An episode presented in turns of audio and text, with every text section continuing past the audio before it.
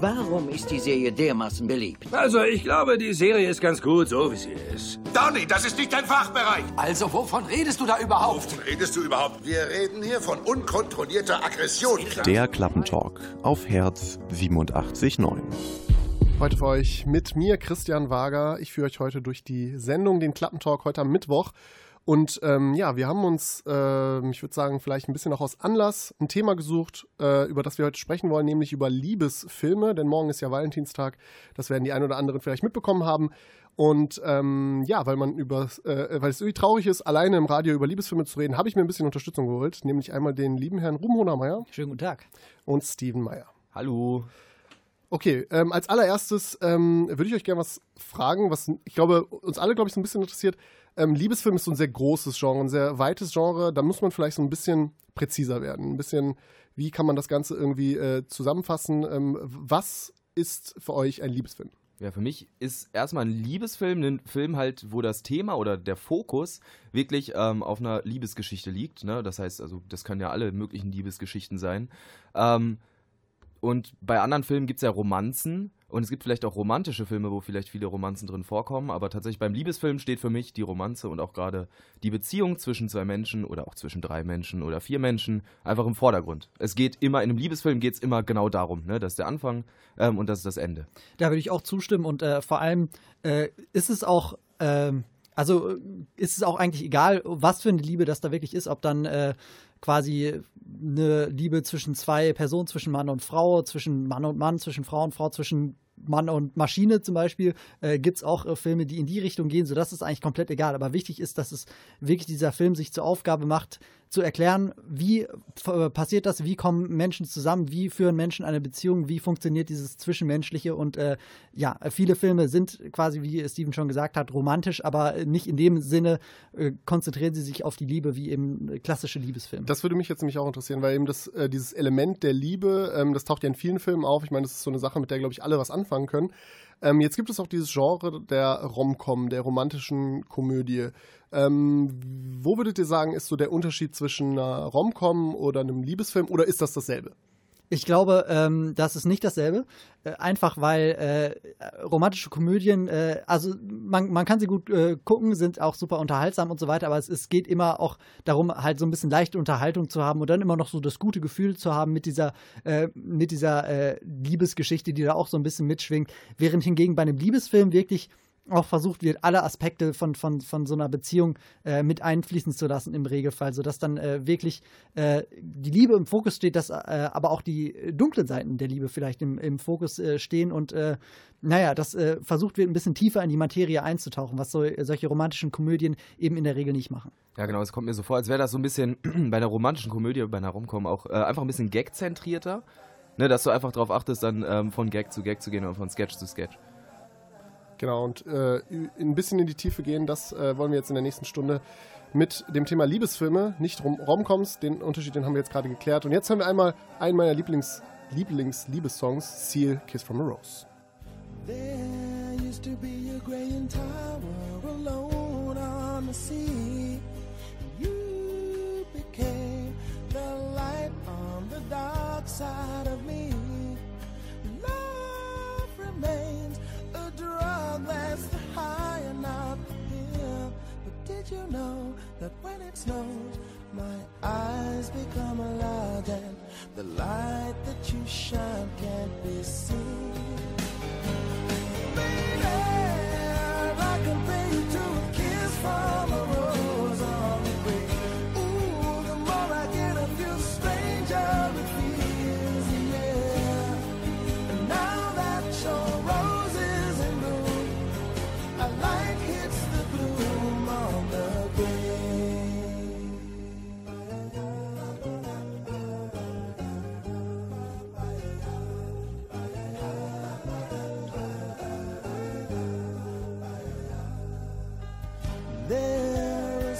Much a man can tell you, so much he can say. You remain my power, my pleasure, my pain, baby. To me, you're like a grown addiction that I can't deny. Won't you tell me is that healthy, baby? Did you know that when it snows, my eyes become a large and the light that you shine can't be seen.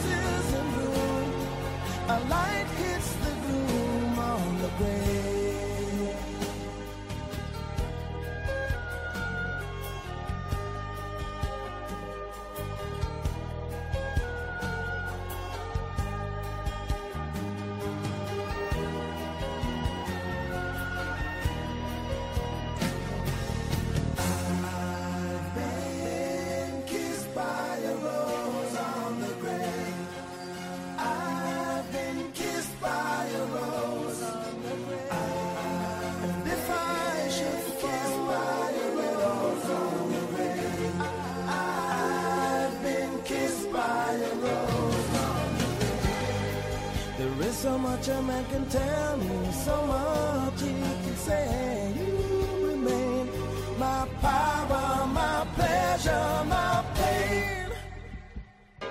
To me, you're like a grown addiction that I can't deny.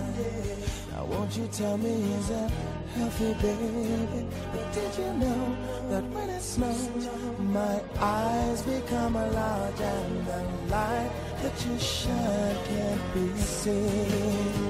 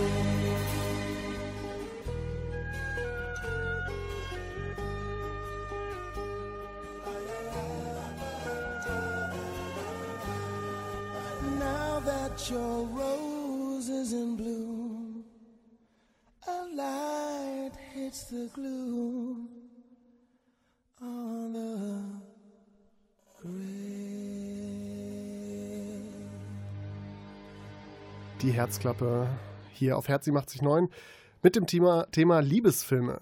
Und ähm, im Vorfeld dieser Sendung haben wir äh, drei, äh, die wir hier sitzen, äh, uns ähm, ja, Hausaufgaben aufgegeben an Liebesfilmen, die ähm, jeder von uns dreien gesehen haben soll. Und äh, über die wollen wir sprechen. Das sind, glaube ich, auch so, ähm, ich weiß nicht, wie habt ihr, die ausgewählt? So, sind das eure Lieblingsfilme oder? Ja, also schon welche, die, äh, also der, den ich ausgewählt habe, ist schon ziemlich weit oben bei mir, äh, bei mir auf der Liste von, von Filmen, die man, falls man einen Liebesfilm gesehen haben sollte, auf jeden Fall gesehen haben sollte auch. Ja, also ich muss sagen, da kann ich Ruben nur zustimmen. Seine Wahl ist echt krass. Ähm, ich Aber hast du deinen Film auch quasi darauf ausgewählt? Ist das dein Lieblings-Liebesfilm? Nein, also ich finde ihn sehr gut. Ähm, er ist aber auch sehr ungewöhnlich, würde ich mal sagen, auch für einen Liebesfilm. Aber trotzdem ist er meiner Meinung nach noch ein Liebesfilm. Deswegen dachte ich, gehen wir mal so ein bisschen raus aus dem Thema, aber bleiben trotzdem noch drin. Okay, genug, äh, genug geteased auf die anderen Filme, denn äh, ich habe mir auf jeden Fall, ich bin da so wie Ruben, ich habe mir auch einen äh, meiner, vielleicht einer meiner liebsten äh, Liebesfilme äh, ausgewählt. Nämlich, ähm, ja, der hat den englischen Titel The Notebook, zu Deutsch äh, wie ein einziger Tag. Ähm, ja, da ähm, die deutsche Übersetzung ist ein bisschen, äh, leidet so ein bisschen darunter. Es geht auf jeden Fall um einen Mann, der äh, eine Frau in einem Altenheim besucht. Ähm, die sind schon etwas älter ähm, und er erzählt dir quasi die Liebesgeschichte ähm, eine, eines Pärchens. Und dieses Pärchen wird dann äh, gespielt von, von Ryan Gosling und ich glaube Rachel McAdams. Und ja, ich glaube, es, es ist eine, eine, eine, eine, ja, ich würde sagen, eine recht klassische Liebesgeschichte. Ähm, wie seht ihr das? Ähm, Auf jeden Fall. Ja, ähm, also der Film ist sehr, ich will nicht sagen Klischee, aber er erfüllt sehr viele, ähm, sehr viele Aspekte, die man von einem Liebesfilm erwartet, aber er macht es sehr, sehr elegant und ähm, auch sehr ähm, respektvoll, also jetzt bezogen zur Materie. Es ist nicht, äh, wie soll ich sagen, es ist ein Schnulzenfilm, der nicht schnulzig ist für mich. Also ich bin total dabei und er ist ähm, auch manchmal ein bisschen sentimental und schnulzig, aber ähm, er hat Herz und er zieht mich tatsächlich mit. Ich, ich muss auch sagen, äh, was auch einen guten Liebesfilm ausmacht, ist, äh, da kann ich auch zu dem, auf das zurückkommen, was ich gerade gesagt habe, so, äh, dass er sich eben auch ernst nimmt und dass er vor allem diese Thematik der Liebe auch ernst nimmt. Ganz oft hast du das in so romantischen Filmen, dass es halt so ein Lifestyle-Ding ist, so weißt du, hey, und da lernst du hier jemanden kennen und so. Und äh, Liebesfilm macht aus, dass, dass der äh, wirklich diese Thematik der Liebe auch ernst nimmt. Und das macht dieser Film. Und er nimmt dieses Genre des Liebesfilms auch ernst. Und natürlich hat er deswegen so ein paar Stationen, die er abarbeitet, äh, vom, äh, übrigens äh, erster Fachbegriff heute, äh, vom Cute Meet, so, äh, dem äh, quasi ersten äh, Zusammentreffen der sich Verliebenden, äh, Cute Meet nennt man das. Ähm, und äh, Das das, gibt's natürlich. Genau. Tatsächlich ist es eher auf das Treffen bezogen, aber genau, äh, das gibt's natürlich auch in diesem Film. Es gibt äh, auch äh, ja die Krise natürlich, die äh, passiert, aber er findet dann doch so ganz, ganz eigene ganz eigene Wege, diese, diese, diese Liebesgeschichte dann am Ende aufzulösen und natürlich das Ende dann, äh, naja, Ich haut find- einen dann ziemlich um. Das, wir wollen es jetzt nicht verraten, aber ja. Ich, ich finde es super schwierig, über diesen äh, Film zu sprechen, weil ich das äh, den, beim Schauen das Gefühl hatte, dass so die, die Geschichte selber relativ ähm, unspektakulär ist. Also es ist jetzt keine, ähm, es ist eine, also es, es, es geht darum, dass ähm, äh, ja, Ryan Gosling und äh, Rachel McAdams sich halt äh, treffen. Ähm, er muss dann, glaube ich, in den Krieg gehen. Ähm, dann äh, daraufhin trennen die sich.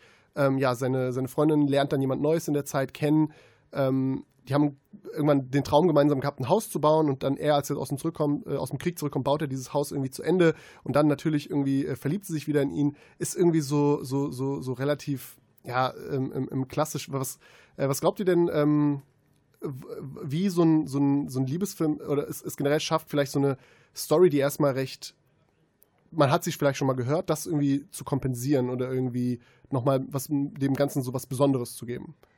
Das ist ähm, eine relativ schwierige und tiefgehende Frage, aber ich versuche jetzt mal darauf zu antworten. Und zwar, ähm, ich denke, es geht darum, wenn du, wie Ruben eben schon gesagt hast, dem ganzen Thema Respekt zollst und ähm, auch wirklich ähm, auf Aspekte von vielen Liebesfilmen eingehst, dann weißt du auch, worum es geht und dann versuchst du diese Szenen auch ähm, vernünftig auszuschreiben. Was ich super fand, war zum Beispiel ähm, das Skript, also die Dialoge sind echt 1A. Also ich habe es auf Englisch geguckt und das ist, das ist super, ähm, super auf dem Boden geblieben, der Dialog, und nicht irgendwie so, oh, die Tauben und äh, die ewige Sonne meiner Liebe, sondern es ist wirklich direkt, ey, ich, ich liebe dich, ich liebe dich, was ist jetzt mit dir, was machst du, was willst du? Weißt du, und die Leute erklären sich direkt und es ist nicht dieses, dieses äh, Hin und Her, in wie in vielen anderen Liebesfilmen mit, ah, ich weiß nicht und hier. und es ist auch nicht dieses äh, ver verstohlene Blicke irgendwie austauschen genau. und so, sondern es ist, es, sie gehen ja wirklich direkt rein. So. Sie Genau. führen eine richtig leidenschaftliche Beziehung. Das heißt, in äh, einen Momenten da äh, streiten sie sich richtig heftig und in anderen Momenten da ist es natürlich das Gegenteil so. Äh, und das, das finde ich ist, äh, ist auch immer sehr wichtig. Plus ein Punkt, den ich noch loswerden will, ist natürlich Nummer eins, wichtigstes Kriterium bei einem Liebesfilm ist die Chemie und die funktioniert hier in diesem Film wirklich gut zwischen den beiden äh, Hauptdarstellern. Du nimmst diesen Personen wirklich ab, dass sie einander auch ganz gut finden so. Und das hast du in vielen, vielen äh, Liebesfilmen nicht. Da äh, guckst du die Leute an und denkst dir, das glaube ich irgendwie nicht, dass die, dass die, ähm, dass die aufeinander abfahren. Und äh, in diesem Film hast du das tatsächlich mit äh, diesen beiden Darstellern, die einfach gut zusammenpassen und man merkt auch, sie hatten, haben irgendwie Spaß zusammen. Ja, ich glaube auch, das liegt auch daran, dass sie sich ein bisschen Zeit genommen haben mit den Szenen. Erstmal hat man ja zwei Stunden, jetzt nicht super langer Film, aber ne, ein bisschen länger als Aber ich glaube, von den äh, drei Ähm, Filmen, die wir uns angeschaut haben, der längste. Ja, ja, doch, glaub schon, glaub schon, genau. Ähm, und jetzt habe ich gerade voll den Faden verloren. Entschuldigung, dass ich dir dazwischen gegrätscht bin. Ähm, das war ganz ja, also genau, die nehmen sich Zeit. Ähm, die nehmen sich Zeit. Das heißt auch ähm, gerade diese Liebesszenen zwischen den beiden, ne, wo die auch beide so irgendwie dann äh, zu zweit rumliegen und kuscheln, die sind teilweise auch vier, fünf Minuten gehalten. Und der Dialog ist sehr langsam ähm, und wird immer ein bisschen eingestreut und sehr natürlich. Und die Kamera ist sehr ruhig. Und ich finde, das funktioniert gerade äh, hier sehr gut. Das lässt die Szenen super einwirken. Ähm, und das lässt den Schauspielern auch ein bisschen Raum zu spielen. Und Ryan Gosling ist halt einfach super. das ist irgendwie auch wichtig. Halt so, dass, dass so ein Film halt auch vermittelt, äh, da, dass du das auch verstehst, so, warum diese, äh, diese Personen auch äh, sich mögen, so. Und das ist, das ist, finde ich, ganz wichtig. Und deswegen, äh, was du gesagt hast, Steven, äh, auch besonders wichtig, dass man eben äh, viele so Szenen hat, die äh, einem klar machen, okay, deswegen mögen sie sich. So, es ist nicht einfach nur so aus, aus Schicksal und es ist halt so, sondern äh, sie mögen sich halt auch, weil, äh, weil es da wirklich auch eine berechtigt, einen berechtigten Grund gibt. Ja, und weil sie sich anstrengen.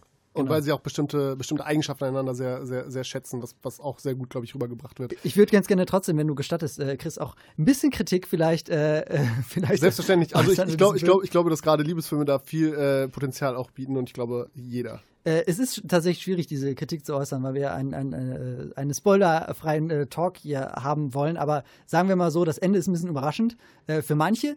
Äh, ich fand, wollte ich gerade darauf eingehen, ich fand, äh, ist es eher nicht so und äh, dieser Film äh, steuert auf dieses Ende hinzu und ich finde, man kann es schon sehr schnell irgendwie erahnen, in was für eine Richtung, was für eine Richtung das am Ende nimmt. Und äh, ich finde, das nimmt dem Ganzen so ein bisschen, so ein bisschen diesen Überraschungseffekt, den er vielleicht haben könnte, wenn er es vielleicht ein bisschen, bisschen vorsichtiger gemacht weiß, hätte. was du meinst. Wenn er vielleicht bestimmte Figuren nicht so in den Fokus gerückt hätte, ist es schwierig drüber Ich zu weiß, reden. was du meinst Aber und ja. äh, ich gebe dir recht, dass es, dass man, glaube ich, relativ, also man, man, wenn man den Film schaut, gibt es viele Stellen, wo man das Gefühl hat, okay, jetzt könnte man irgendwie rauskriegen, was, worauf das Ganze zusteuert.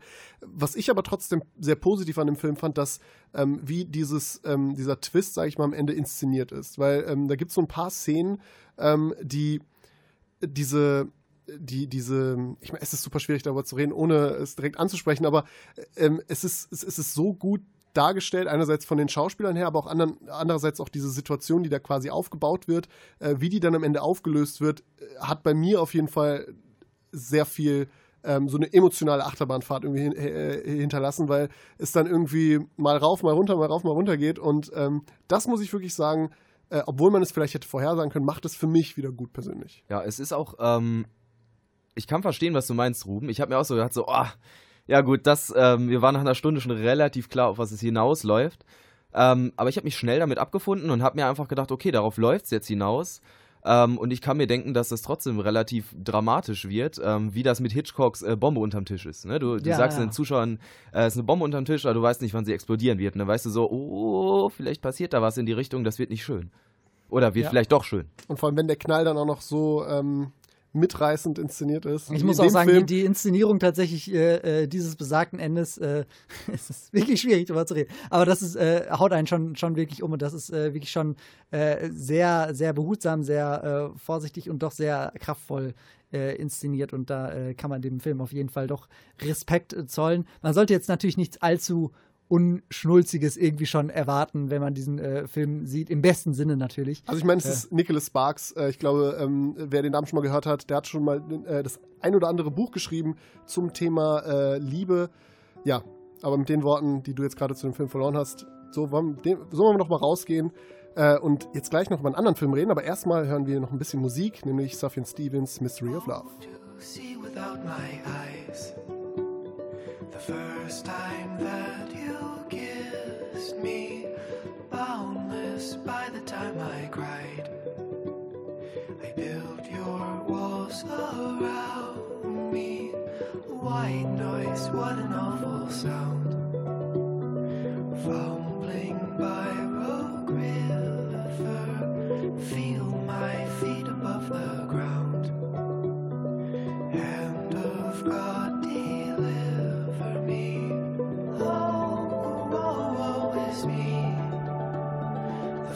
first time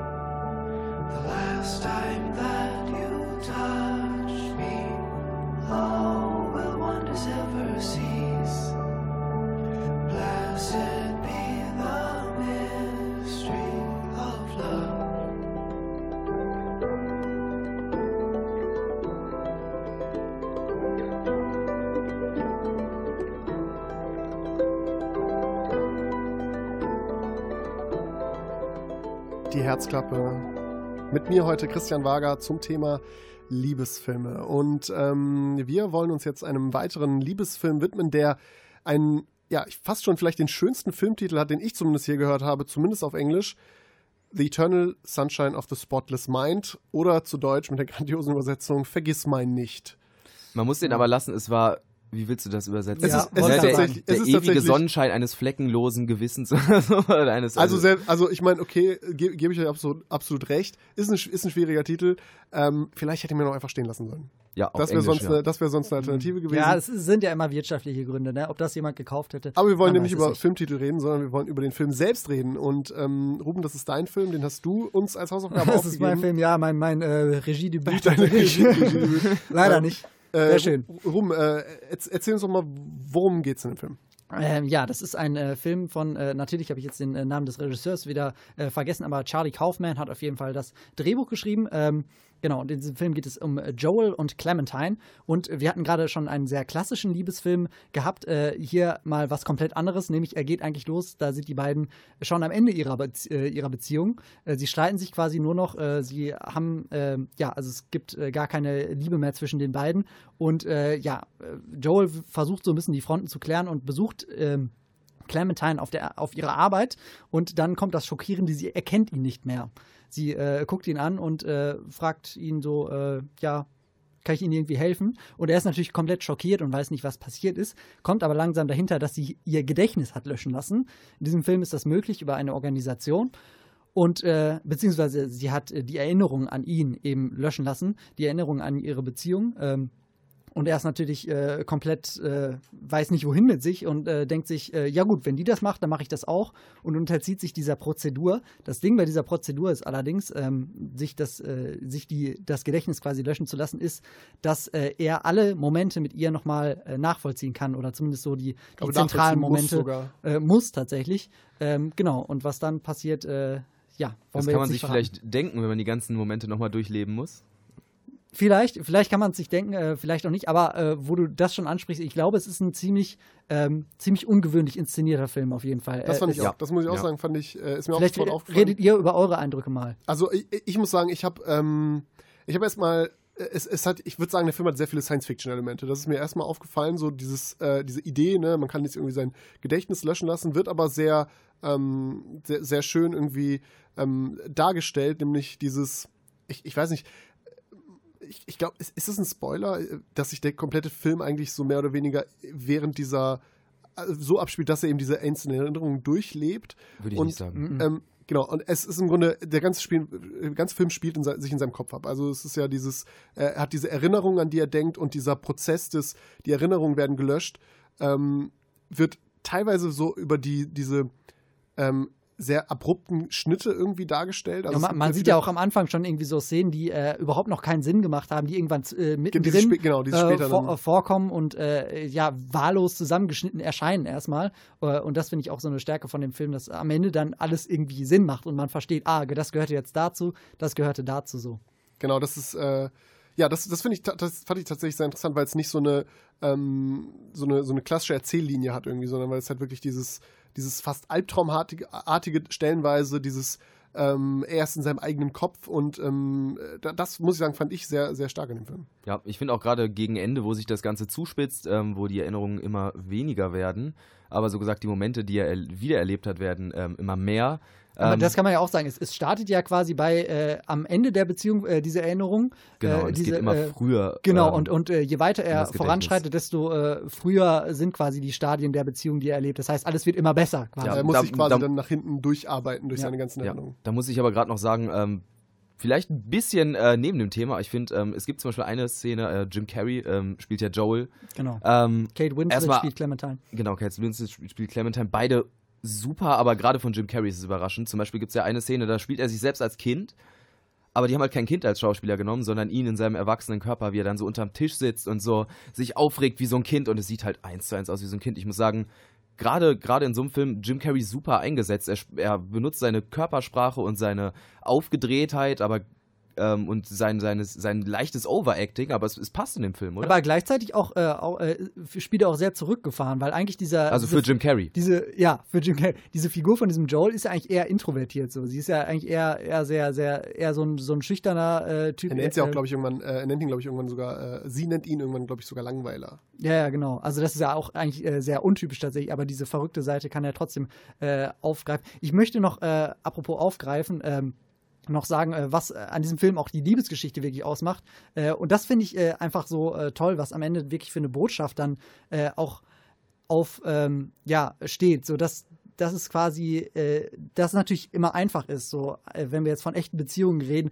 so am Ende zu sagen, okay, meine Ex-Freundin, mein Ex-Freund und so weiter, das war die schlimmste Person aller Zeiten. So, wie konnte ich nur mit dieser Person zusammen sein? Aber dieser Film sagt so, ja, es gab immer irgendeinen Grund, dass du mit dieser Person zusammengekommen äh, bist. Und äh, das wird am Ende diesen beiden Figuren auch irgendwie klar. Natürlich gab es irgendwie auch einen Grund so. Und äh, natürlich war am Anfang irgendwie auch mal alles gut so. Es war ja nicht schon immer äh, komplett äh, schlecht, diese Beziehung so. Und das äh, wird einem, finde ich, ziemlich.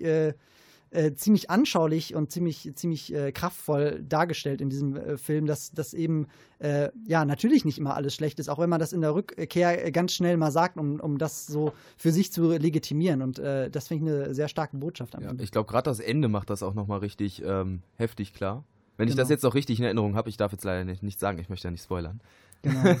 Es ist auch hier wieder sch- schwierig, äh, irgendwie nicht das Ende äh, äh, Auch, ich aufzugreifen. finde aber, also Aber er du kannst trotzdem- fast alles sagen über den Film, finde ich, weil es ist, eigentlich geht es eher, also für mich ist es so, auch wenn hättest du mir vorher gesagt, genau worum es geht, also ich meine, wir haben jetzt, glaube ich, schon wirklich 70 Prozent des Films offengelegt, jetzt bis auf die genaueren Plotinhalte. Ähm, es geht eher so darum, wie alles dargestellt wird und dass man es miterlebt.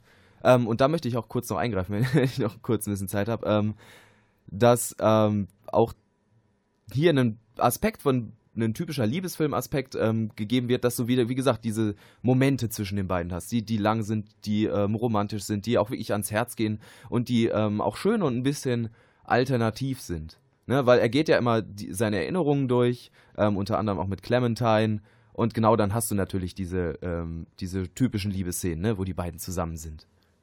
wie, sie sich kennenlernen, natürlich auch. Unter, genau. Ja. Ähm, und ich finde es auch äh, interessant, wie der Film es macht, dass es ja quasi ähm, er ja nicht nur diesen Erinnerungen, die er quasi hat, ausgesetzt ist, sondern ja, ähm, ohne jetzt zu viel zu spoilern, ja auch aktiv quasi äh, versucht, seine irgendwie seine Erinnerung zu beeinflussen. Und das ist, finde ich, nochmal äh, ne, ne, ein Aspekt, der meiner Meinung nach dem Film nochmal auch ziemlich viel Spannung gibt, äh, weil es einfach nicht nur dieses, es wird, werden irgendwie Sachen gezeigt, die sich, also quasi, es sind keine klassischen Rückblenden. Es sind nicht einfach Rückblenden zu der Beziehung, die gezeigt werden, sondern es hat so ein aktives Element. Ähm, und, und das muss ich wirklich sagen, das, das hat mir vor allem persönlich sehr, sehr, sehr gut gefallen an dem Film, dass er eben, ähm, ja, aktiv ist. Ja, genau. Das wird auch mit den Special ähm, Effects später gerade nochmal noch mal gut gemacht, weil dann ja so gesagt die Realität ähm, oder diese reali realistische Wahrnehmung in diesen Erinnerungen äh, so gesagt immer mehr schwindet. Ähm, und er so gesagt immer weniger Kontrolle darüber hat, was er überhaupt ähm, in diesen Erinnerungen tun kann. Und das, das zieht, ich muss sagen, das zieht am Ende so an, ne? das, der zieht richtig an, der Film. Da, Mhm. da geht nochmal richtig die Spannungsklatsche rein. Was das mich nochmal interessieren würde von euch, ähm, äh, wir hatten vorhin schon bei The Notebook darüber gesprochen, über die Chemie der Figuren.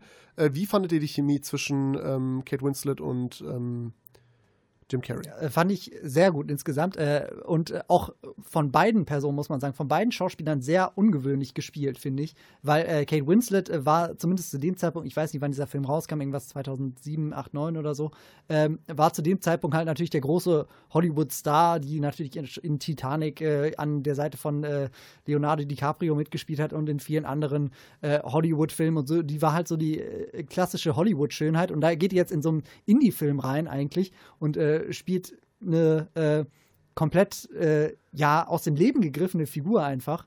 Ähm, Mit blauen Haaren und äh, orangen Pullover, glaube ich. genau. und später ja. auch noch mit ganz anderen Haarfarben, also so jede Farbpalette. irgendwie Genau, die, die so sehr, sehr quirky, sehr, sehr verrückt irgendwie ist, was, äh, was eigentlich gar nicht so zu ihrem Charakter passt, aber das, äh, dadurch kommt sie, kommt sie so aus, aus ihrem festgeschriebenen äh, Schauspieler-Ding so raus und äh, das funktioniert richtig gut. Genauso Jim Carrey, äh, haben wir schon gesagt, der hier eher so eine, so eine ruhigere Person spielt und äh, ich glaube, das hat diesen beiden Schauspielern sehr gut getan und funktioniert dann am Ende auch äh, äh, im Zusammenspiel, äh, finde ich, äh, finde ich ziemlich gut, dass man wirklich denen diese Beziehung abnimmt und wirklich auch möchte, so, äh, nein, mach das nicht so, lösch deine Erinner Erinnerungen nicht so. Es war nicht alles äh, schlimm zwischen euch.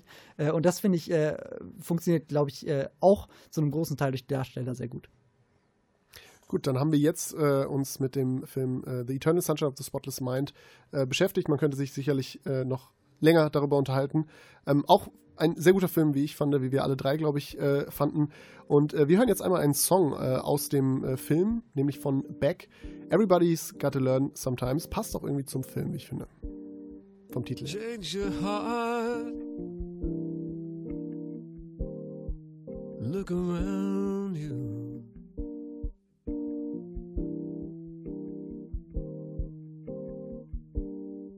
Change your heart. Astound you.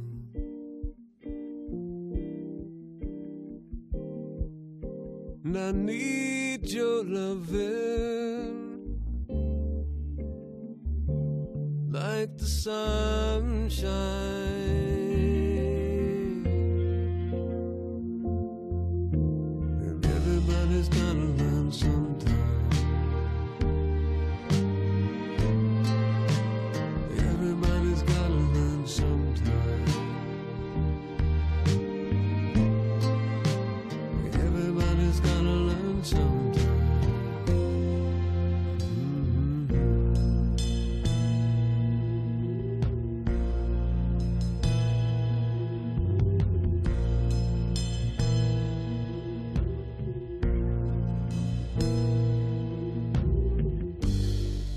Change your heart. Look around you.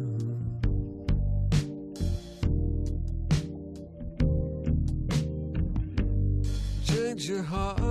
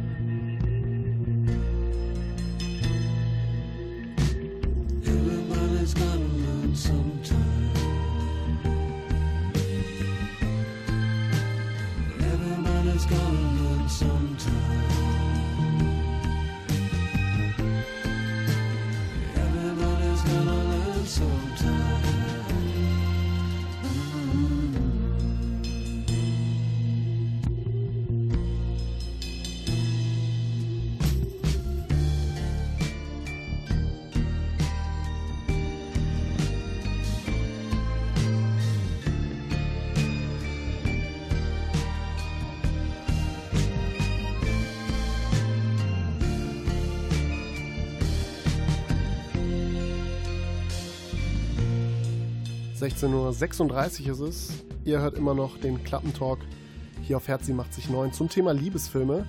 Was ihr gerade hier noch ausdudeln hört, ist Everybody's Gotta Learn Sometimes von Beck aus dem Film Eternal Sunshine from the Spotless Mind. Und wir sind jetzt bei unserem mittlerweile dritten Film angekommen, über den wir sprechen wollen. Ähm, den hat der liebe Steven ähm, vorgeschlagen, Ja. dass wir ihn schauen sollten. Und äh, du darfst gleich die Handlung einmal zusammenfassen. Ich muss einmal ganz kurz sagen, ich war äh, ein bisschen äh, erstaunt darüber, dass du diesen Film ausgewählt Ja. hattest. Am Ende habe ich verstanden, glaube ich, warum du Ja. diesen Film ausgewählt hast. Ja. Aber gerade am Anfang war ich, ähm, es ging ein bisschen in Richtung Verwirrung. Aber ähm, Mhm. so, genug dazu, Steven. Ähm, worum äh, geht es in deinem Film? Und sag uns vielleicht mal den Filmtitel. Ja, der Filmtitel ist ähm, Leaving Las Vegas mit Nicolas Cage in der Hauptrolle. Ähm, und er spielt, so gesagt, einen Alkoholiker. Ich glaube, direkt am Anfang fliegt er bei seinem Job raus und er ist wirklich sehr, sehr schwerer Alkoholiker, also so zwei, drei, vier Flaschen Schnaps am Tag oder sowas. Ähm, und dann beschließt er, nach Las Vegas zu fahren, sein ganzes Geld zu versaufen und sich umzubringen. Das hört sich ja erstmal schon nicht nach einem ähm, Liebesplot an, aber tatsächlich So einen lernt schönen er. romantischen Abend, so Genau, tatsächlich äh, lernt er da lernt er da eine Prostituierte kennen ähm, und die beiden verlieben sich ineinander und da hat man hier so eine typische, wie soll ich sagen, ah, was, was ist ein schöner Begriff dafür, so eine Art ähm, Underdog-Romanze, dass du wirklich zwei sehr ähm, Klischee- und äh, Stigma-behaftete ähm, Personen hast. Ich glaube, äh, wann kam die in Las Vegas raus? So Ende der 90er, das Fünf- heißt Prost 95. 95, genau, das heißt, äh, Prostitution war da auch noch nicht ganz so offen wie jetzt. Das heißt, du hast einmal den Alkoholiker gehabt, der die ganze Zeit nur säuft und eigentlich auch kaum ansprechbar ist. Und dann die Prostituierte, die halt die ganze Zeit anschaffen gehen muss und deswegen körperlich ähm, nicht für ihn da sein kann. Und dieser Film versucht einfach nur darzustellen, wie diese beiden Menschen versuchen, zusammenzukommen und sich zu lieben. Aber es, es, ist, es ist so schwer und es ist, es ist so schmerzvoll und es ist so, äh, so, so, ähm, so, so pathologisch und äh, super äh, depressiv teilweise. Aber ich finde, es ist wirklich ein ganzer Liebesfilm. Er hat, 100%. finde ich, äh, auch einen, einen, Untertitel, der, finde ich, da in dem Zusammenhang ganz gut passt. Liebe bis in den Tod heißt der Film. Äh, Oh ja, Der Untertitel. Finde ich ausnahmsweise mal einen guten Untertitel. Ähm, ja, werden wir jetzt nicht verraten, ob das dann äh, tatsächlich auch zutrifft am Ende. Äh, aber ich muss sagen, ähm, ich kann das verstehen, was du gesagt hast, Chris. Äh, hast, Chris. Ich war auch äh, erst so ein bisschen erstaunt, so, äh, weil ich schon äh, über weite Strecken doch das Gefühl hatte, okay, ich glaube, im Vordergrund steht ja eigentlich eher so wirklich Alkoholismus darzustellen. Äh, hatte ich lange das Gefühl. Natürlich, äh, am Ende wird das dann vielleicht doch ein bisschen äh, klarer trotzdem glaube ich so, das ist so ein Film, äh, den guckst du und also ich hatte so das Gefühl, so eigentlich möchte ich nie wieder Alkohol trinken, so danach. am Das habe ich mir Ja. tatsächlich So, auch gedacht. Weil äh, ich, ich finde, also es gibt so viele Filme, in denen irgendwie Alkoholiker eine Rolle spielen, aber ich glaube, das war jetzt wirklich so das erste Mal, wo ich, wo es wirklich auch in allen äh, schmerzhaften Seiten gezeigt wurde, äh, was es eigentlich wirklich bedeutet so. Und dann, äh, es gibt wirklich mehrere Szenen, wo wirklich so eine ganze Schna Schnapsflagge einfach, einfach so wegäxt. Ja. So.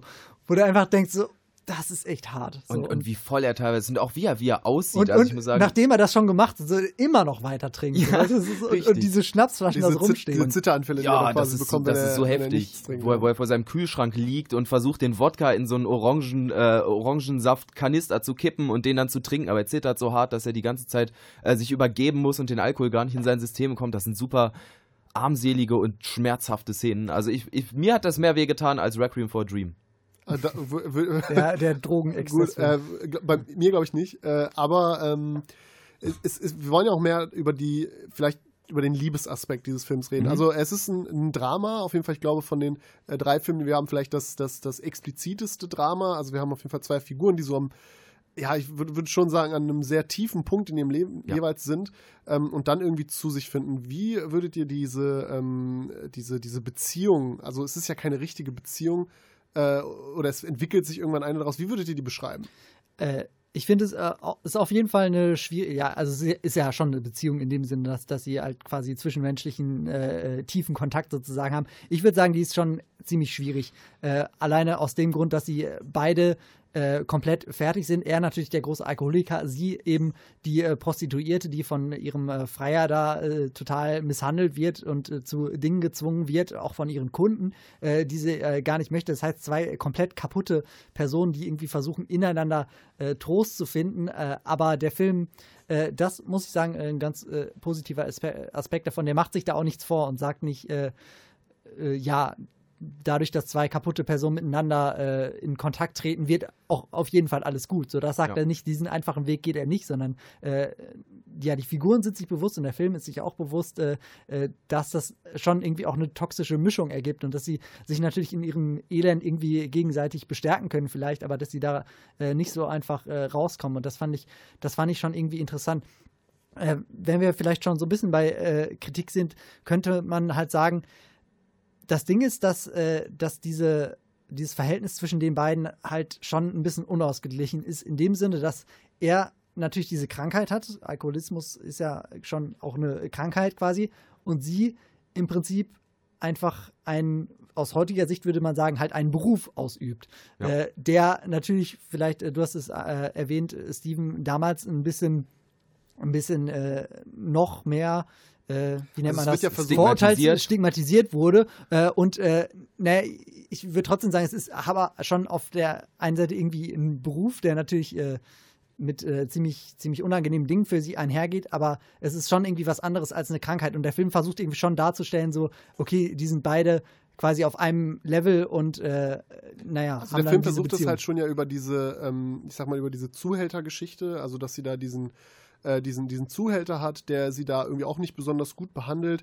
Äh, aber, den hat sie dann ja, äh, kann man glaube ich schon verraten, hat sie dann ja später nicht mehr. Genau, also Ja. äh, da, da, muss ich, da muss ich aber auch sagen, da habe ich, äh, ähm, ich, ich finde, sie, sie macht nicht so den abgefuckten Eindruck wie er. Also er ist halt, wenn man das mal wirklich gegenüberstellt, dann, dann ist er halt deutlich äh, äh, kaputter als sie. So einfach allein von der Persönlichkeit her, allein auch von dieser, ich glaube, von der ähm, Beziehungsfähigkeit her, falls es sowas, sowas gibt, ähm, weil er ja schon sehr in seinem Handeln auch sehr destruktiv ist und auch sehr klar, früh klar macht, dass äh, es da auch keine Änderung gibt. Also Es ist- diesen, er hat ja diesen genau. Plan, er möchte sich äh, sein komplettes Geld halt versaufen und dann dabei halt ums Leben Es kommen. ist auch wirklich sehr, äh, sorry, nur kurz in einem Punkt, es ist ja auch wirklich schwierig dann für äh, Nicolas Cage äh, Charakter auch Sympathie aufzubauen, weil direkt eine der ersten Szenen ist, wie er halt eine Frau in so einer Bar ziemlich, äh, ja, ziemlich unflätig anmacht, so. Äh, natürlich unter Alkoholeinfluss, aber äh, Meinst Ja, du das mit äh, ist- Julien into the bar? äh, ich, ich Nee, glaube, das ist noch ich muss, ist davor, ist bevor er nach, äh, bevor er nach Las Vegas geht. Ach, da, okay. Genau. wo er ja, in, der, ja, in, ja. der, in, der, in der einen äh, Kneipe da eine Frau angrebt. Genau. Ähm, was ich aber fand, dieser Aspekt, dass die beide so gesagt so fertig sind, dass dieses Verhältnis ein bisschen unausgeglichen ist, was für mich rausgestochen hat, ähm, ist so ein Aspekt der Liebe oder ähm, von Beziehungen im Allgemeinen, ähm, der oft gar nicht so dargestellt wird. Und deswegen fand ich diesen Film sehr schön. Ähm, ich ich mag es natürlich auch gerne, den Abgrund zu schauen. Ähm, und zwar, dass die beiden sich akzeptieren. Das Ding ist, ähm, Nicolas Cage ist ja ein Alkoholiker und er trinkt die ganze Zeit und ist nicht wirklich für sie da. Aber er sagt es ihr auch. Er sagt auch, egal was sein wird, du bist mir wichtig, aber ich werde immer den, den Drink, den Alkohol vor dich setzen. Ich werde nie aufhören zu trinken, egal was du tust. Und er sagt, ich gehe wieder ins Hotel, ich gehe wieder zurück, ich saufe mich tot. Und sie sagt aber, nein, bleib hier. Sie hat eine gewisse Akzeptanz, die sie ihm gegenüber hat. Ähm, und sie verkraftet ja auch ähm, alles, was das mit sich bringt, auch wenn es natürlich sehr, sehr viel Leid ist. Aber, Also- aber akzeptiert er es auf der Gegenseite? Also natürlich objektiv gesehen äh, erstmal schon. Also er sagt so, also sie sagt, ja, ich gehe jetzt wieder arbeiten. So, was heißt, ich werde mit anderen Män äh, Männern schlafen. Und äh, äh, er sagt ja, okay. Äh, aber andererseits gibt es dann auch wieder Szenen, wo er sie halt schon als Hure bezeichnet, so, ne? Wo man sagt, Ja. okay, Ja. Das ist dann vielleicht doch äh, von seiner Seite aus dann, dann eher doch nicht so, äh, so dieses Akzeptanzding. Und, und dann finde ich, ähm, baut sich da schon vielleicht so ganz hintergründig so ein, doch so ein kleines Machtgefälle dann. Also es war auch mein ja, Eindruck, also Konflikt gibt es ja trotzdem. Ja, schon, aber natürlich ist trotzdem, was du meintest, die Botschaft doch am Ende so, dass, dass sie sich, dass sie es äh, akzeptieren, wie die andere Person ist und dass, dass sie damit quasi so ihren Frieden finden. Also es geht natürlich auch so, dass man irgendwie das, den Eindruck hat, ähm, die, die, die akzeptieren irgendwie die, ähm, das Leben des anderen, die Leiden des anderen, äh, aber eben auch nur bis zu einem gewissen Punkt. Und ähm, der wird ja auch, das ist vielleicht ein kleiner Spoiler, irgendwann im Film auch erreicht. Ähm, was mich jetzt nochmal interessieren würde, ist, der Film ist jetzt von den Filmen, die wir jetzt, äh, über die wir jetzt schon gesprochen haben, glaube ich, der, der, äh, bei dem ich zumindest persönlich jetzt am wenigsten, als am wenigsten eher gesagt hätte, okay, es ist ein Liebesfilm. Was, äh, es ist auf jeden Fall einer, gerade wenn, wenn man sich das Ende anschaut, was qualifiziert diesen Film gerade ähm, äh, als, als Liebesfilm? Wo, wo würdet ihr sagen, was ist das, ähm, das Zentrale? Ja, hier kann ich dann gleich wieder ähm, anführen, was wir auch schon bei den ähm, anderen beiden Filmen hatten. Und zwar einfach die, äh, die szenische Darstellung und auch ähm, ja, der beiden Liebenden und dass, dass auch den ähm, Liebesszenen der beiden sehr viel Zeit gegeben wird. Dass diese Liebesszenen aber tatsächlich auch immer sehr tragisch sind im kurzen Sinne. Erst sind sie immer romantisch und dann, ähm, dann ist er einfach immer zu besoffen, um weiterzumachen. Aber gibt es Ähm, wirklich so diese klassischen, ähm, also romantischen Zuneigungen? Also es gibt, Es gibt Perversionen davon. Es, es gibt so gesagt diese alkoholischen Perversionen. In zum Beispiel dieses, äh, diesen einen Moment, wo die in dem Motel sind. Und dann kommen sie tatsächlich zu einem erotischen Moment, wo sie diese Flasche Schnaps nimmt und äh, über sich selber drüber kippt und über ihn kippt. Und für ihn ist das halt super geil und super erotisch. Ähm, und dann wollen sie halt rein ähm, in, ins Motel, um äh, gewisse Dinge zu erledigen. Und dann kippt er in so einen Glastisch und ist komplett am Bluten und dann wird das schon wieder nichts. Ähm, ich weiß nicht, ist es eine Tragödie? Absolut. oder? Ja, auf Absolut. jeden Fall. Also Also, es das ist, ist äh, der deprimierendste Film, glaube ich, von, Ja. den, von den Ja, dreien, kann man der auch, glaube ich, am unversöhnlichsten Ah, ich glaube, ist. ich, glaub, ich habe das auch äh, ein bisschen extra so gewählt, gerade weil der so ein bisschen kontrovers, ein bisschen ungewöhnlich ist und gerade weil der auch, der geht einem ziemlich an die Nerven, oder? Also ich muss sagen, die, Mhm. die Darstellung und was alles passiert, das ist schon ziemlich, ziemlich heftig. Wobei ich sagen muss, mich hat irgendwann, irgendwann war ich an dem Punkt, wo ich gesagt habe, okay, ich verstehe, dass dieser Mann viel trinkt. Aber es ist irgendwann wird es halt so lächerlich viel. Also wo er halt dann einfach so lächerlich viele Flaschen da überall rumstehen hat, wo ich mir, wo ich irgendwann den Punkt hatte, so, Ja. ich habe es verstanden, so, mir ist auch, aber dann, dann hat es nicht mehr dazu geführt, dass ich irgendwie es noch tragischer fand, sondern eher so dieses, okay, er trinkt. Alles klar, ich habe es verstanden. So. Und er zieht Alkohol allem vor. Message angekommen. Macht weiter. So. Da- Das war der Eindruck, den ich an einigen Stellen hatte, was ich ein bisschen schade fand, weil ähm, an sich äh, finde ich Nicolas Cage tatsächlich einen recht guten Job macht, dieses Abgefuckte zu spielen, aber gut, das ähm, Hat einen kennt man. Oscar bekommen. Hat einen als Oscar- hat einen Oscar Hätte ich nicht gedacht, dass er es wirklich geschafft hat. Und ich muss sagen, dass ich seine, Oscar äh, seine, seine, ähm, die weibliche Hauptperson, ich hab, weiß ihren La Namen Warte, leider nicht. ich hatte es, äh, Shu oder so heißt sie mit Nachnamen. Elizabeth Shu, glaube ich. Auf jeden Fall fand ich sie, also ich kannte sie vorher überhaupt Ja, nicht. Elizabeth Und, Shue. und sie macht wirklich einen sehr überzeugenden Eindruck. Also sie, Ja. sie spielt es wirklich sehr gut. Man kauft ihr irgendwie ab, dass sie dieses, diese Zuneigung irgendwie zu ihm verspürt, obwohl er so abgefuckt ist und auch versucht, ähm, über diesen Alkoholkonsum quasi hinwegzusehen und irgendwie zu sagen, okay, wir können es ja trotzdem versuchen und möglichst Normalität da reinzubringen und das er auch lange schafft. Ja. Was sagt ihr zum Ende? Ja, was sollen wir dazu sagen? Also, Ähm, Natürlich nichts, was spoilern könnte. Aber ich, ich habe es ja gerade schon so ein bisschen gesagt. äh, äh, Ich habe vielleicht dann am Ende dann doch ein bisschen Problem äh, mit der, mit der äh, Botschaft dann äh, am Ende, wie es dann wirklich so dargestellt ist, ob es denn dann wirklich auch so zutrifft, so wie dieser Film. mir hat das der Film eine. Botschaft? Äh, Glaube ich schon, ja. Okay. Äh, würde ich, würd ich schon sagen. Ähm, ja, aber äh, insgesamt schon konsequent, würde ich sagen, von dem, was man, was man, äh, äh, was man äh, quasi den Film übersieht, dann kann man sich schon äh, vielleicht so ein bisschen denken, worauf das auf jeden Fall äh, hi- hinausläuft. Und wie ich schon gesagt habe, der Film macht sich da keine Illusionen. Ähm, genau. Ja, Leaving Las Vegas, ähm, so heißt der Film, über den wir jetzt Fantastischer haben. Soundtrack, wenn ich Ja, das in, ja. an dieser Stelle nochmal sagen Sting. darf. Äh, Sting hat äh, ganz viele Jazzstücke für diesen Film eingespielt. Ähm, Genau, und, schön. und eins dieser Jazzstücke, das hören wir jetzt auch. My One and Only Love von Sting hier bei der Herzklappe.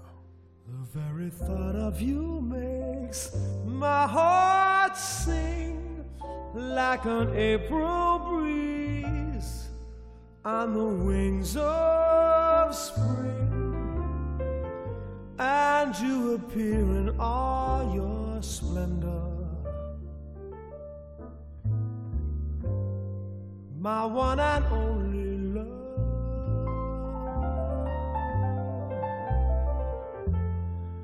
The shadows fall and spread their mystic charms in the hush of night while you're in my arms. I feel your lips so warm and tender. My one and only love.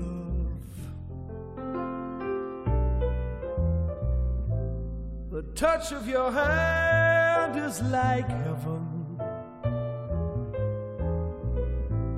A heaven that I've never known. The blush on your cheek whenever I speak tells me that you are my own. Fill my eager heart with such desire. Every kiss you give sets my soul on fire. I give myself in sweet surrender.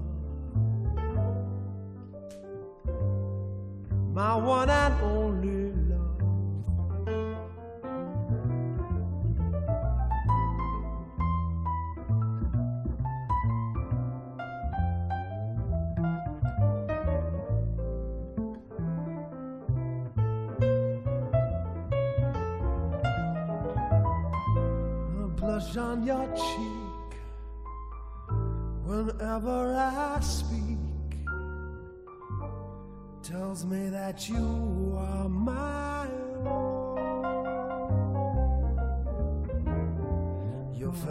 eager heart with such desire. Every kiss you give sets my soul on fire. I give myself in sweet surrender. My one and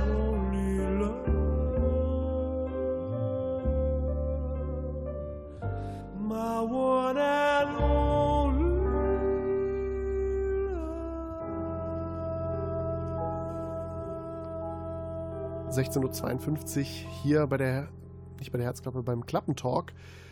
Und ähm, wir haben jetzt nicht mehr ganz so viel Zeit, bis diese Stunde hier rum ist. Deswegen wollen wir nochmal über, ähm, vielleicht über ein paar negative Aspekte reden oder Dinge, die äh, ein, ein, ein Liebesfilm auf jeden Fall vermeiden sollte, ähm, damit wir ihn schauen. Weil Liebesfilme können wir vielleicht, äh, spreche glaube ich für uns alle, wenn ich sage, dass ähm, man da sehr schnell in Fettnäpfchen tappt, sehr schnell ähm, bestimmte Klischees bedient, Klischees aufgreift die man so irgendwie schon gesehen hat und die irgendwie dann vielleicht auch so eine gut gemeinte Liebesgeschichte sehr, sehr schnell vor die Wand fahren. Ähm, ich beispielsweise, ich, ich mag es nicht, wenn Filmposter äh, so beworben werden, und das hatte auch tatsächlich The Notebook, den Film, den ich vorgeschlagen habe, äh, zwei Personen, die sich entweder irgendwie verliebt anschauen, äh, irgendwie im Hintergrund am besten irgendwie noch das Meer oder irgendwie, an, irgendwie andere Landschaft. Ähm, das sind so Sachen, da, da schalte ich super schnell ab, da bin ich super schnell raus, weil ich mir einfach denke, das ist so dieses, die, der Inbegriff von, da wird, da werden Klischees bedient. Äh, habt ihr so Sachen, wo ihr sagt, das geht bei Liebesfilmen gar nicht, da bin ich komplett raus? Ich, mu ich muss sagen, mittlerweile, ne, äh, also Romeo und Julia ist ja eine ziemlich, ziemlich alte Geschichte. So äh, verfeindete Familien, die, äh, wo dann zwei äh, Liebende sind, äh, die trotz dieser Grenzen zueinander finden. Ich kann diese Story einfach nicht mehr sehen. Also wirklich nicht. So, diese, diese Geschichte ist schon so uralt und sie wird immer wieder benutzt. Ähm, man könnte jetzt sagen, das ist eine archetypische Geschichte, die kann man immer benutzen. Mich nervt das mittlerweile, wenn, wenn so externe Konflikte auf die Liebenden äh, quasi ausgeübt werden, dass äh, die die dann halt überwinden können, weil die Liebe einfach stärker ist. So. Und oft ist dann einfach nicht viel mehr dahinter. Es wird einfach gesagt, ja, die sind halt verfeindet, aber gucken sich ein bisschen verliebt an und deswegen äh, sind sie halt perfekt füreinander. Äh, ich finde es viel spannender, äh, wirklich in die Charaktere reinzugehen, in diese Beziehung reinzugehen und wirklich zu gucken, was macht diese Verbindung aus, warum mögen die sich. Ich möchte es warum wissen. So. Und wenn mir dieser Film stattdessen so liefert, ja, da ist halt Krieg und äh, die sind halt entfernt voneinander, aber sie verzehren sich nacheinander, Ja. äh, dann äh, kotze ich leider. Okay, das kann ich, das kann ich nachvollziehen. Ähm, da möchte ich vielleicht dran anschließen. Ähm, mir gefällt es nicht so, wenn es einen, äh, wie soll ich sagen, einen überladenen Plot gibt. Wie du schon meinst, dass, die, Mhm. dass es einfach zu viele Umstände gibt, die da immer noch mit, äh, mit reinspielen. Ähm, und so gesagt eigentlich diese, diesen Fokus von der Liebesgeschichte ähm, so ein bisschen runternehmen. Ich habe jetzt aber leider auch gar kein Beispiel, was mir gerade einfallen würde dazu. Ja, es gibt ja viele von diesen, von diesen äh, Kriegs, äh, ne. Kriegsdramen, wo dann, wo dann irgendwie, keine Ahnung, der deutsche Soldat äh, mit der englischen Krankenschwester und so. Ja, aber und dann hast du noch ja irgendwie nicht. Genau. die soziopolitische Lage dann dargestellt und hier und da ähm, und hier noch ein Zeitplot und da noch ein Zeitplot und man hat gar nicht mehr so viel Zeit für die schöne Hat Schnulzerei. noch irgend so ein B-Schauspieler als Churchill so durchs Bild laufen und so. Das ist, so Quatsch. Das ist doch, äh, also ich dachte, es Mit geht Gary um diese, Oldman. ich dachte, es geht um diese Liebesgeschichte äh, so und äh, das muss ich auch sagen. So, wenn, äh, wenn jetzt irgendein Drehbuchautor, irgendein Regisseur zuhört, bitte konzentriert euch einfach auf diese Liebesgeschichte, wenn ihr einen Liebesfilm erzählen wollt. Konzentriert euch nicht auf, äh, versucht da nicht irgendwelche anderen Sachen reinzubringen, sondern versucht wirklich das auch vernünftig zu machen, so nachvollziehbar äh, darzustellen, äh, wie eine Beziehung im 21. Jahrhundert funktioniert. Das finde ich spannend, äh, viel spannender als äh, das, was nach, ich habe. nachvollziehbar ist ein guter Punkt, weil ähm, ich auch oft das Gefühl habe, dass bestimmte, also so dieses, äh, dieses, dieses gut Liebespaare, Liebe taucht in vielen Filmen auf, ähm, aber dass man da gerade wichtig ist, dass es da gerade wichtig ist, dass man sich wirklich auch die Zeit nimmt dann dafür. Ne? Also dass man, klar, das nicht irgendwie ausschweifen lässt und irgendwie da unnötige Sachen mit reinbringt, aber für die kernbeteiligten Personen einfach sich Zeit nimmt, das aufzubauen und das nicht so hinstellt, wie du es auch gerade gesagt hast, so, das ist jetzt so, die kommen aus unterschiedlichen Lagern und die sind jetzt verliebt, sondern dass man das irgendwie äh, glaubwürdig machen kann. Und das, glaube ich, ist auch ein sehr wichtiger, sehr wichtiger Punkt tatsächlich, diese Glaubwürdigkeit. Genau, und dass du es auch ähm, so darstellst. Äh, du hast ja schon gesagt, du musst dir halt die Zeit nehmen, um einfach ein paar Szenen oder viele Szenen zu haben mit den zwei Personen oder den Entitäten, die sich äh, verlieben, die eine Beziehung führen. Ähm, und das hast du ja auch gerade in den Filmen, die wir heute besprochen haben, ähm, relativ oft. Ähm, ne, The Notebook und äh, vergiss mal nicht, da sind teilweise bis zu fünf Minuten lange Szenen, wo auch gar nicht so viel gesprochen wird, auch ein bisschen Stille mit, äh, mit, mit ein, äh, ein, ja, äh, eingewirkt Einfließt, wird. ja. Genau, mit einfließt. ähm, und ich finde, da könnte man schon fast sagen, ähm, wenn ich jetzt mal ein Klischee bedienen darf, dass ähm, so ein Bild dann schon fast mehr sagen könnte als tausend Worte. Es wird zu viel geredet auch teilweise. Ich liebe dich und oh, du bist die, die Sonne für mich und hier und, und da oder wie Ruben eben schon meinte, dass man auch auf so einfache Tricks zurückgreift, wie man guckt sich verliebt an in, der- in der Kamera. Und da kann man, wie ich visuell, kann man super viel damit machen. Ähm, also werdet kreativ. Es ist ein Film. Ihr könnt viel machen mit der Kamera. Ja, das sind doch ein paar gute Schlussworte. Werdet kreativ. Ähm, bedient nicht die alten Klischee, Klischees. Lasst euch was einfallen. Und ähm, ja, das, äh, damit wollen wir auch aussteigen hier aus dem äh, Klappentalk zum Thema Liebesfilme. Vielen Dank an Ruben Honerberger, vielen Dank an Steven Meyer äh, dafür, dass ihr heute hier wart und mit mir diskutiert habt. Und zum Ausstieg nochmal ein bisschen Liebe auf die Ohren. Beirut, The Riptide.